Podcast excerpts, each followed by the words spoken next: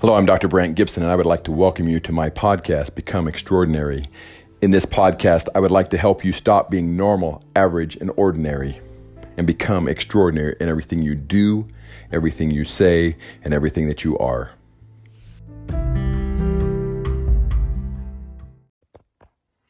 There is great power in the word try.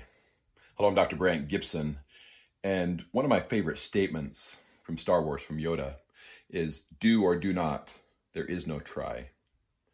And the purpose of that statement is the point that most of the time when we say that we're going to try to do something, we're giving ourselves an out.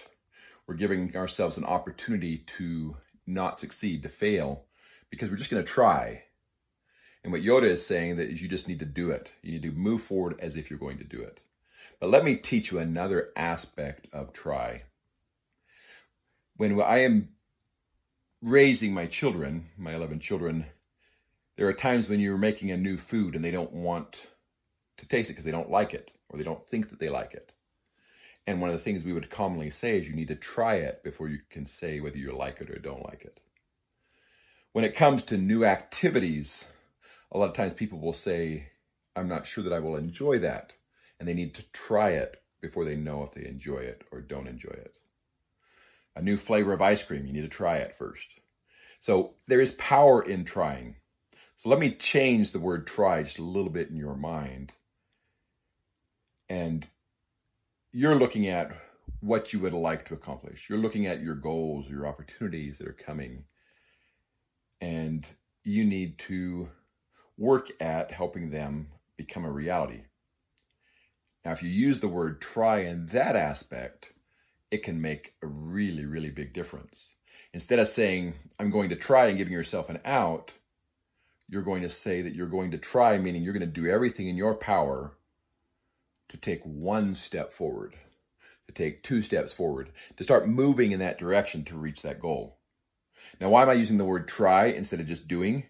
Because a lot of times with the goals or the calling that God has for you, you can't do it alone you can't get there. You can't do it. So you need to try. You need to give everything you have and then allow God to give everything he has. And together, you can accomplish anything. So again, you're going to try. You're going to do everything in your power to make it true. Then you're going to allow God to take you the rest of the way. Now, if you think about it that way, isn't it important that you try? Isn't it important that you pray as if everything depends on the Lord? And then get up and work as if everything depends on you. If you try in that way, you will succeed. You will reach your goals. Isn't it time that you live an extraordinary life? Maybe the first thing you need to do is just try.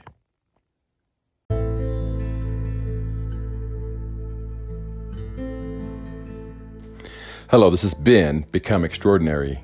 Remember that through concordance or combining your strengths, talents, and weaknesses, you can become extraordinary in everything you say, everything you do, and everything that you are. Thank you.